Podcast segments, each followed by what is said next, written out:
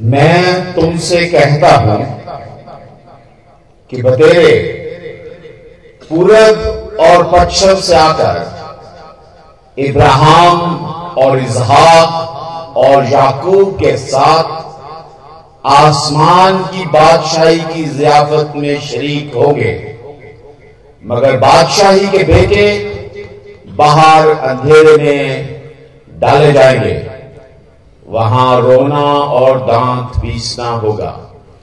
खुदा बाप, खुदा बेटे, खुदा पाक के नाम से आमीन। आज की सुबह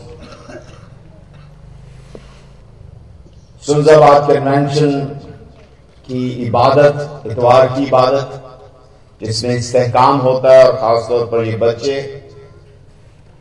जिन्हें महसूस करने के लिए एक खास एक रिदम स्टुंज़ाबाद की कलीसिया ने बनाया कि जो कन्वेंशन का इतवार है वो इस्तेहकाम की इबादत।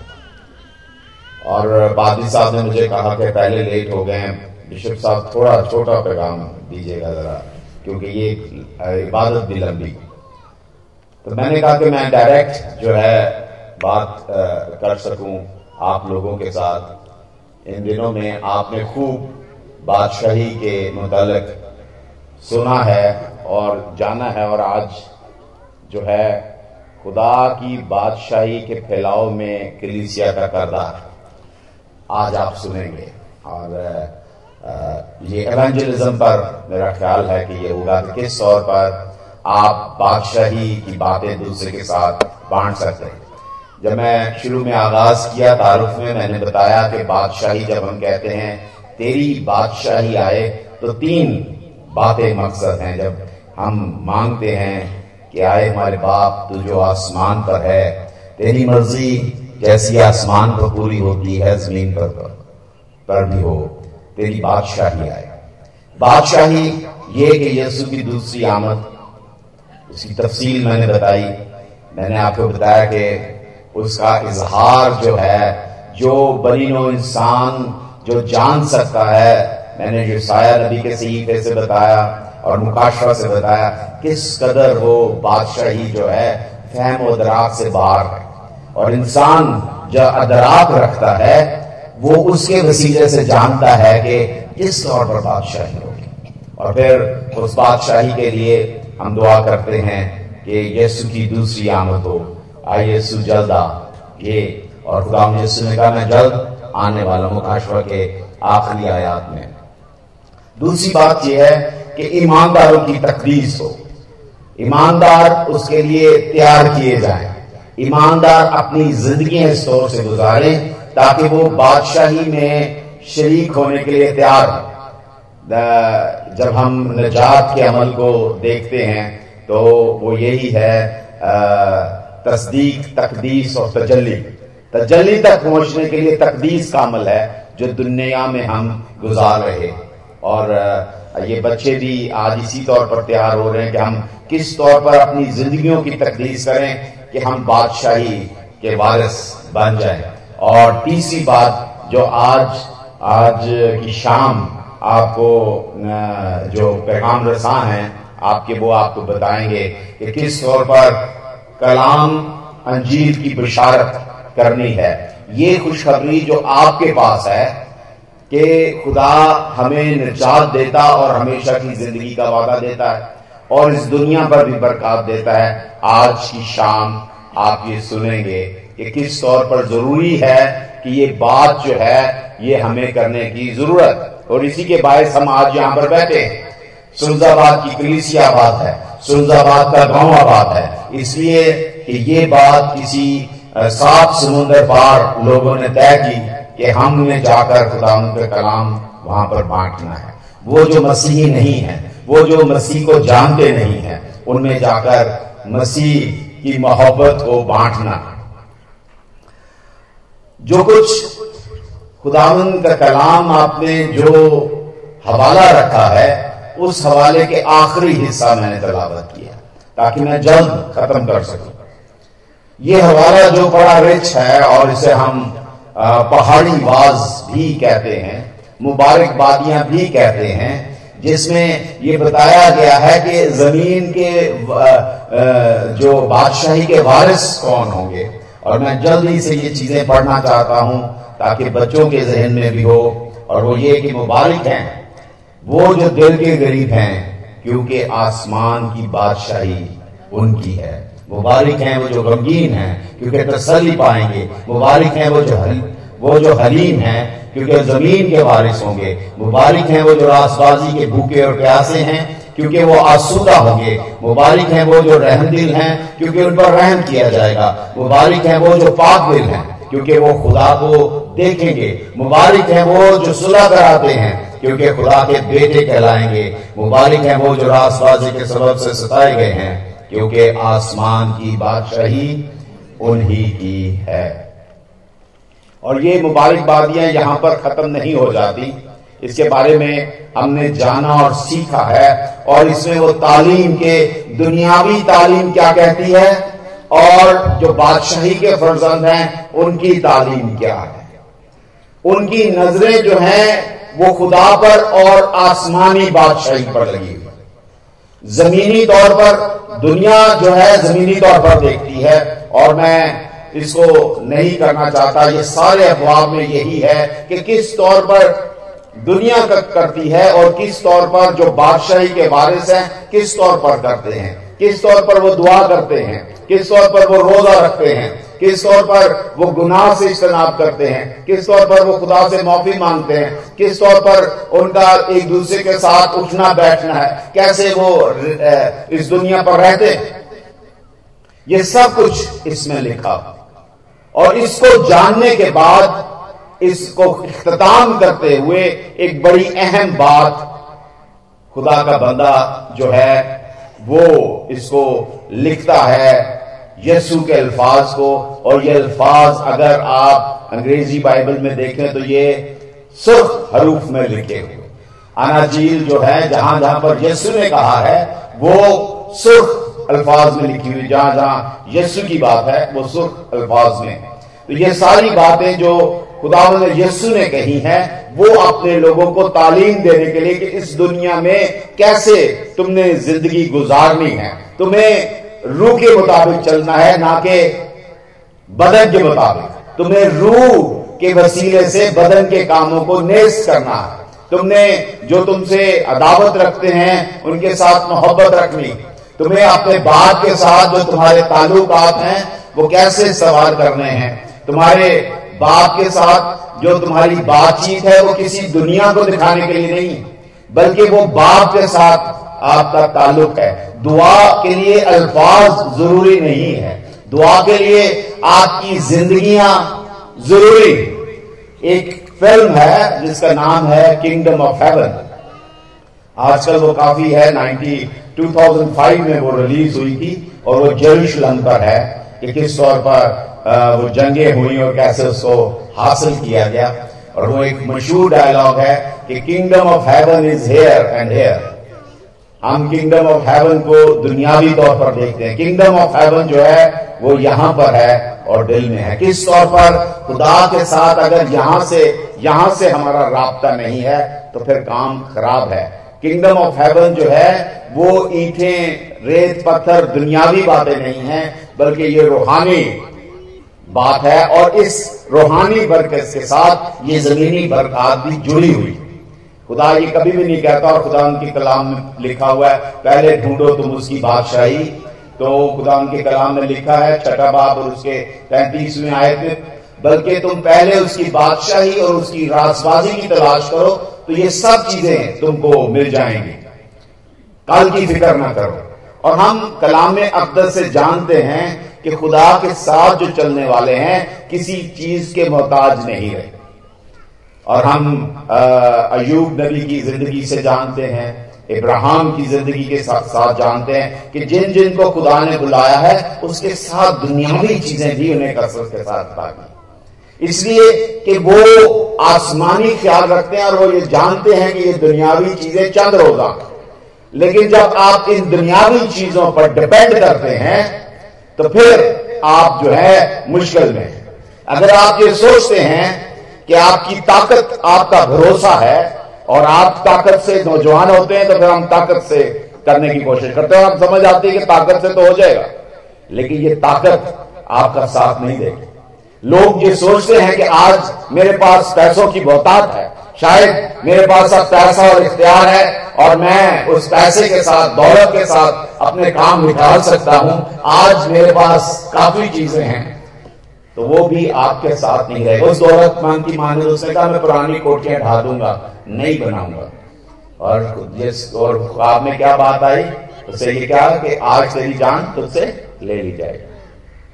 कभी हम इख्तियार पर अपने मांग करते हैं कि ये इख्तियार, दुनियावी इख्तियार है, हमें किसी जगह पर पहुंचा जाएगा, लेकिन जब तक ये तमाम चीजें रूहानी तौर पर खुदा के कलाम के मुताबिक रूहानी तौर पर आप जिंदगी बसर नहीं करते, तो फिर आपकी जिंदगियां मुश्किल में हैं। दुनियावी बरकत को आपको उसी तौर पर इस्तेमाल करना है जिस तौर पर खुदावन ने आपको दी है, कि किस तौर पर आपने मोहब्बत के लिए, लोगों के साथ बांटने के लिए, बरादराना मोहब्बत को कायम रखना है, किस तौर पर अंजील की तरवीज के लिए, बादशाही की वुसअत के लिए देना है, और इन तमाम चीजों के लिए हमें तरद करना है। और ये काफी लंबा लिखा हुआ, किस तौर पर आपने बदला लेना है, किस तौर पर, तो ये एक ऐसे अब्वाब हैं जिसमें ये बताया जाता है कि इंसान कैसे अपनी जिंदगी गुजारे। तो ये सारी चीजें जो हैं रूहानी भी और जिस्मानी भी हमें मिल जाए, और उसके बाद हमेशा की जिंदगी भी, तो ये तमाम चीजें हमें मिलती हैं। लेकिन आज उसके आखिर में मैं लेकर जाना चाहता हूं, और वो बात वो जिससे मैंने खत्म की, और आप वो जानते हैं, अगर आपको किसी को स्टोरी याद है तो मैंने एक बताई थी कि एक टिकट लेकर गया बच्चों को, शायद बच्चे थे उधर जब कन्वेंशन में पहली रात में आया, तो मैंने एक स्टोरी बताई थी कि टिकट लेकर वो जहाज के सफर पर चढ़ गया, और वो टिकट लेकर चढ़ा और उसने साथ क्या रख लिया, अपने साथ डबल रोटी चने खाने के लिए रख लिए। उसने कहा अच्छा जब रास्ते में सफर बहुत लंबा है और वो बहरी जहाज था, तो उसमें तो रोटी भूख लगेगी तो कहां से खाऊंगा, कोई देगा नहीं। टिकट उसे मिल गई थी और उसने टिकट तय करके अपनी जेब की अंदर वाली पॉकेट में रख ली, संभाल के गिर ना जाए, ये टिकट जो है बड़ी मुश्किल से मिली है और मैं अमेरिका जाना चाहता हूं और अमेरिका की टिकट मेरे पास है। टिकट उसने अंदर रख ली और कुछ चने और डबल रोटी ली, और जब वो जहाज पे था तो वो देखता लोग खाना खा रहे, बड़े खुशबुएं आ रही हैं, वो उनको शीशे से देखता था और अपने चने खा के पानी पी लेता था और उसके बाद डबल रोटी खा लेता था। वो वहां पर बड़े मजे थे, सारे लोग एंजॉय करते थे, वो बेचारा पड़ा रहता था और आखिर में उसकी डबल रोटी और वो चने भी खत्म हो गए। बड़ी मुश्किल से वो पहुंचा, कभी कभी वो सोचता था शायद मैं सफर ही ना शुरू करता। और जब वो उतर रहा था तो जहाज का कैप्टन खड़ा था, सबको खुदाफिज कर रहा था। अगर जहाज में सफर किया तो बाद में वो आपको बाय बाय करते हैं, वो सारा अमला खड़ा होता है, जहाज से उतरते हैं तो वो आपको कहते हैं बाय बाय करते हैं, ठीक है। तो वो कर रहा था, तो उसने कहा बस मेरी जान बच गई है, मैं तो बड़ी, तो उसने कहा कि क्यों क्या हो गया, उसने कहा मैं तो भूखा मर गया हूं। उसने कहा अपनी टिकट निकाल, ये सब कुछ तो तेरे लिए फ्री था, ये तो सब मुफ्त उस टिकट में लिखा हुआ, जो कुछ तुझे यहाँ खाने को मिलना है, जो कुछ इस जहाज पर है, सब कुछ तेरी टिकट में लिखा हुआ, लेकिन तूने उसको पढ़ा नहीं। कभी कभी हम इस टिकट को जो खुदा ने हमें दी है, बादशाह की टिकट, इसको हमें नहीं पता, और जब इस टिकट में हमें ये पता नहीं है कि हम जब आसमानी सफर पर जाएंगे तो कितने केजीज का बस्ता हम लेके जा सकते हैं, कितने केजीज का बस्ता लेकर जा सकते हैं, जो हम दौलत दुनिया में इकट्ठा करेंगे, कौन से दोस्त बुजुर्ग भर लेंगे, टीम भर लेंगे, कैसे हम क्या कुछ हम इस दुनिया से लेकर आसमानी बादशाही में, वो जगह जहां पर हमने पहुंचना है, जिसकी टिकट हमारे पास है, उसके बगैर हम जा नहीं सकते। तो ये टिकट जो है इसको जानना है ताकि आप आसमानी बादशाही में शामिल हों, उसमें जा सकें, और आपको पता है कि कैसे मैंने अपना कैरी करना है, कैसे क्या चीजें मेरी आसमानी बादशाही में जाएंगी। दुनियावी चीजें सारी यहां पर रह जाएंगी, वो चीजें जो लेकर जानी है उसकी तैयारी के लिए खुदा ने ये टिकट आपको दी है, ताकि आप जाने कि आपके साथ क्या क्या चीज जाएगी, ताकि जब आप उस जगह बादशाही में दाखिल हो तो कहे आओ मेरे बाप के मुबारक लोगों, मेरी दाहिनी तरफ बैठ जाओ। इस हकीकत को जानना बेहद जरूरी है। इस हकीकत को अगर आप नहीं जानते तो सफर के दौरान आपको कुछ गुमराह कर सकेंगे लोग। टिकट में बताएंगे कि आपकी टिकट तो पूरी नहीं होनी, ये जहाज में तो डूब जाना, घर को जाना, अमेरिका तक तो पहुंचना नहीं। तो ये लाइफ बोट लो, ये लाइफ बोट है, ये मैंने इंतजाम की, ये पानी में डाल देता हूं, ये जजीरे में उतर जाओ। बहुत से लोग जहाज से उधर जाते हैं, वो अपना लाइफ बोट उसको दी, उसने कहा कि जा तू इधर से चला।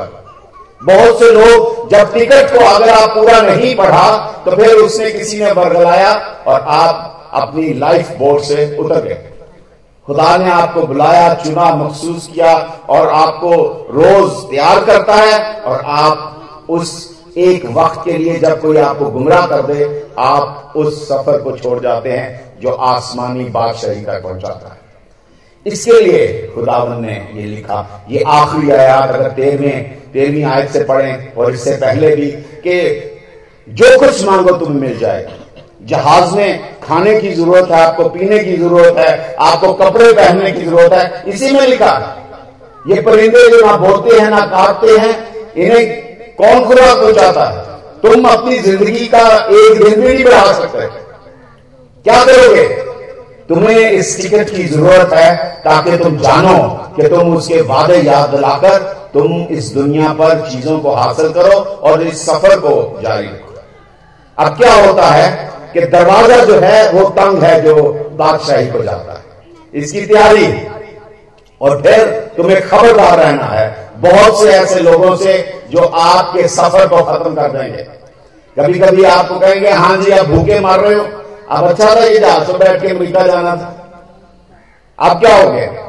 तो अब बहुत से लोग फिर हम छोड़ जाते हैं। तो आज मैं ये समझाना चाहता हूं कि किस तौर पर हमें उसको जारी रखना है दुनियावी तौर पर। और यहां पर लिखे झूठे नबियों से खबरदार रहो जो तुम्हारे पास भेड़ों के भेष में आते हैं मगर बातन में फाड़ने वाले भेड़िए हैं। और तुम कैसे उनको पहचानोगे?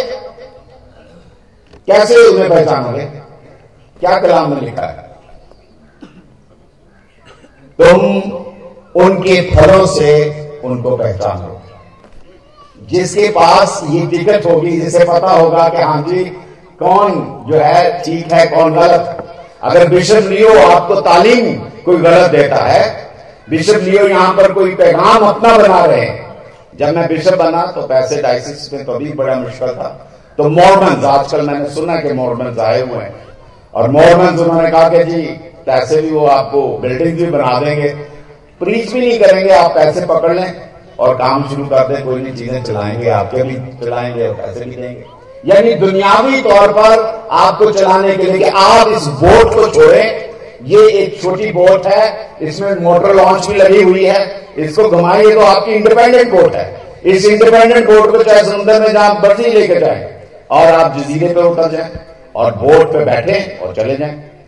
मॉर्मन्स आते हैं, ओनली जीसस आते हैं, यहोवा विटनेस आते हैं, बहुत सी ऐसी तालीमात लेकर आपके पास आते हैं जो इस टिकट से अलग है। और अगर आपने ये नहीं पढ़ते और खुदा के साथ दुआ में आपका रास्ता नहीं है तो फिर मुश्किल है। बहुत चांस है कि आप वो मोटर लॉन्च देख के जो एक बड़ी खूबसूरत बोट है उस पर आप समुद्र में उतर जाए। मोटर लॉन्च जितनी भी बड़ी हो, जो बड़ा समुद्र है, डायरेक्यून्यूस है, अगर आप उसमें उतारे तो वो कुछ भी नहीं, वो एक झल की मार है।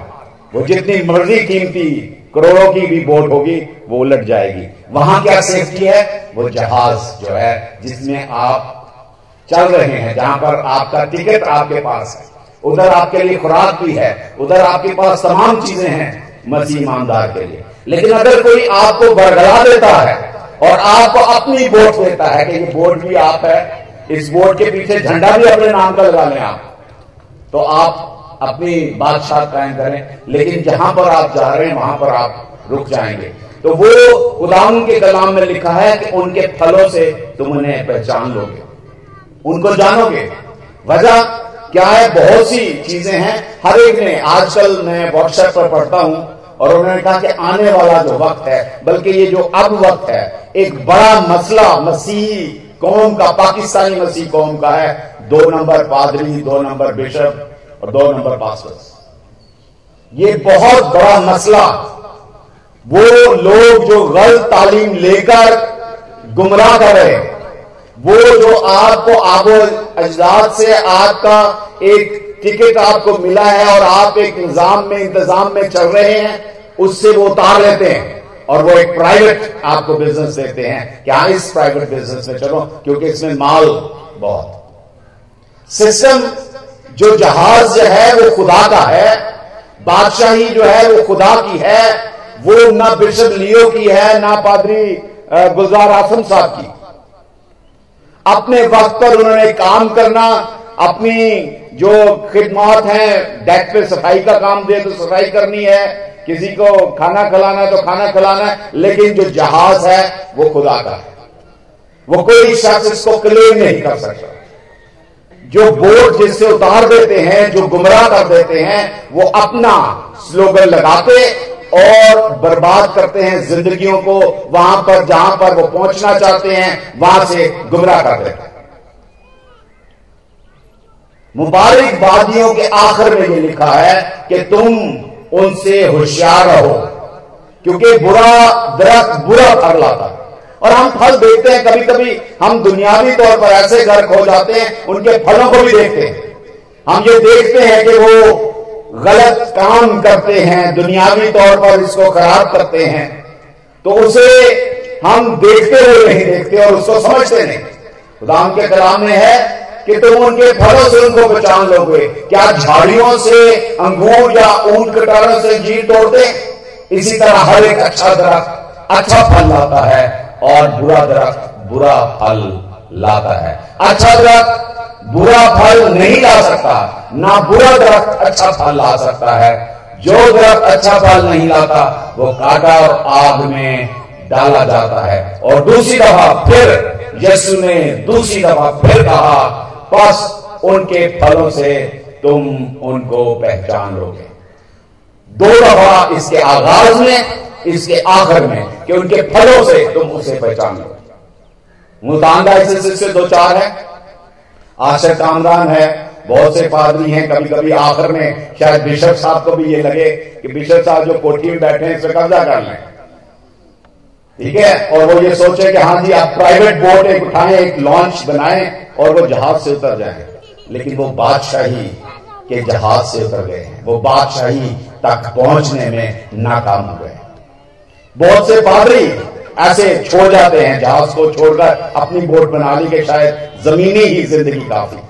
एक पूरा वक्त उसमें सफर करने के बाद बहुत से लोग इस जहाज को, वो जो बादशाही तक लेकर जाना है, इस टिकट को छोड़कर हम अबलीस के पीछे लग जाते और बर्बादी का बायस है और बहुतों की बर्बादी का बायस है। अनवर यकूब, उसके बाद उसके बच्चे, फिर ये असालम घर, यहां पर हम ये तमाम चीजें देखते हैं और समझ रहे होते हैं कि ये क्या चीज हो रही है और किस तौर पर हमने तकलीफ करनी। बिशप साहब के बाद बिशप साहब का बेटा बिशप नहीं हो सकता, ये एक बड़ी आम सी चीज है। और ना वो अपना कलाम कोई किताब लेकर आ सकते हैं, ना यहोवा विटनेस का कलाम पढ़ सकते हैं, ना मॉर्मन्स की अंजील पढ़ के यहां सुनाएंगे, यही कलाम पढ़ेंगे। और अगर ये नहीं पढ़ेंगे तो वो काबिल कबूल नहीं है। कभी कभी हम ये जागीर बना लेते हैं कि इसके बाद हमारे रिश्तेदार चारों तरफ, अगर मैं आ गया हूं तो मेरे रिश्तेदार, पादरी साहब ने भी रिश्तेदार डाल दी।